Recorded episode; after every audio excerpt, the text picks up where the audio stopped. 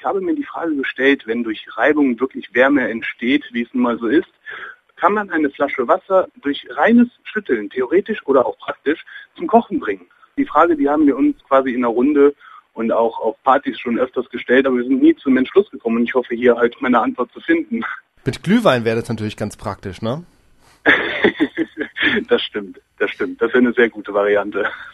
Ja, es, es geht im Prinzip, theoretisch, wäre allerdings eine sehr mühselige Angelegenheit, also für Glühweinpartys nicht zu empfehlen, denn sie müssten da schon ein paar Tage lang hintereinander kräftig schütteln und wirklich durchgehen, also nicht mal zwischendurch sich schlafen legen und dann natürlich auch die Flasche oder das Behältnis so isolieren, dass all die schöne Wärme, die sie da erzeugen, nicht genauso schnell wieder äh, nach außen abgegeben wird und verschwindet. Aber im Prinzip funktioniert das und ich sage Ihnen auch, wenn Sie dieses Experiment vor hundertsiebzig Jahren durchgeführt hätten, wären Sie jetzt ein berühmter Mann.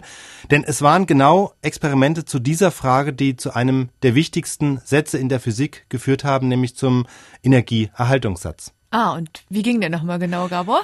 Energieerhaltungssatz sagt, dass die Gesamtmenge der Energie in einem geschlossenen System sich nicht ändert. Dass es zwar verschiedene Arten von Energie gibt, Bewegungsenergie, chemische Energie, äh, elektrische Energie und eben Wärmeenergie, dass man aber eben im engeren Sinn keine Energie erzeugen kann, sondern immer nur eine Form von Energie in eine andere umwandeln kann. Und äh, also zum Beispiel eben mechanische Energie in Wärmeenergie. Und genau das geschüttelte Wasser hat bei dieser Entdeckung dieses Prinzips eine entscheidende Rolle gespielt. Und da hat vor allem Robert Mayer aus Heilbronn einen wichtigen Einfluss gehabt. Der war eigentlich Arzt, hätte sich vielleicht mit der Physik gar nicht so viel beschäftigt, wenn ihm nicht ein bisschen langweilig gewesen wäre. Er hatte eine Anstellung auf einem Überseedampfer nach Batavia, das ist das heutige Jakarta. Und auf diesem Schiff, das Wind und Wetter ausgesetzt war, da machte er sich alle möglichen Gedanken über die Physik, über das bewegte Wasser, über die Naturkräfte. Er meinte zum Beispiel festzustellen, dass bei starkem Seegang das Wasser im Schnitt wärmer wäre als bei ruhiger See. Und davon ausgehend überlegte er weiter, wie das sich denn so verhält mit der Reibung und der Wärme. Es war schon bekannt, also dass zum Beispiel Metallplatten warm werden, wenn man sie aneinander reibt, aber es war eigentlich noch nicht so richtig klar, warum. Und Robert Mayer hat dann einen Versuch gemacht, eben er hat Wasser geschüttelt, beschreibt er in seinem Aufsatz von achtzehnhundertzweiundvierzig.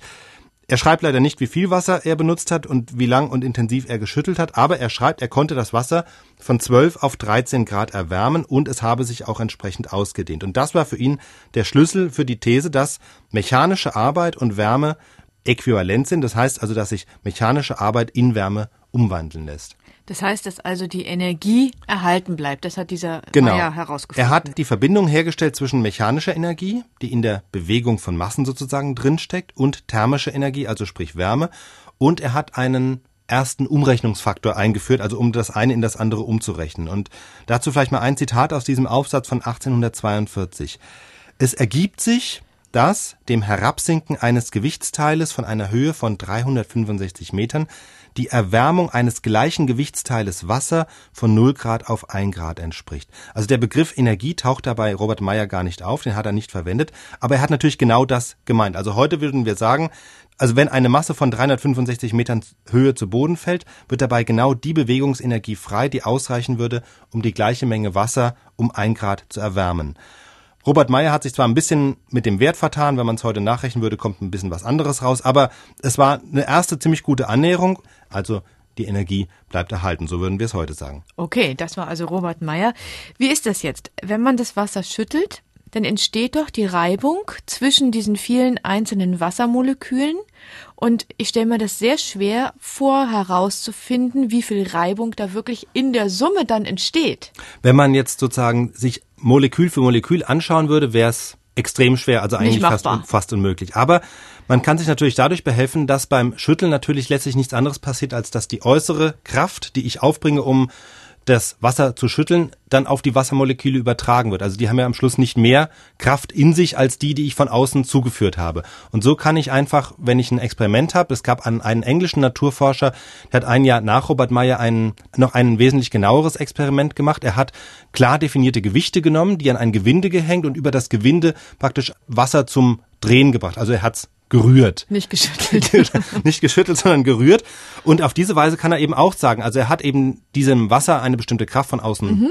zugeführt, mechanische Energie, und dann hat er auch gemessen, wie viel wärmer ist das Wasser dann geworden. Und auf diese Weise kam man also zu noch genaueren Ergebnissen als Robert Mayer und dann auch zu einer Art Energieerhaltungssatz. Und übrigens, dieser englische äh, Naturforscher oder Physiker, das war kein geringerer als James Prescott Joule. Der Name sagt dir was?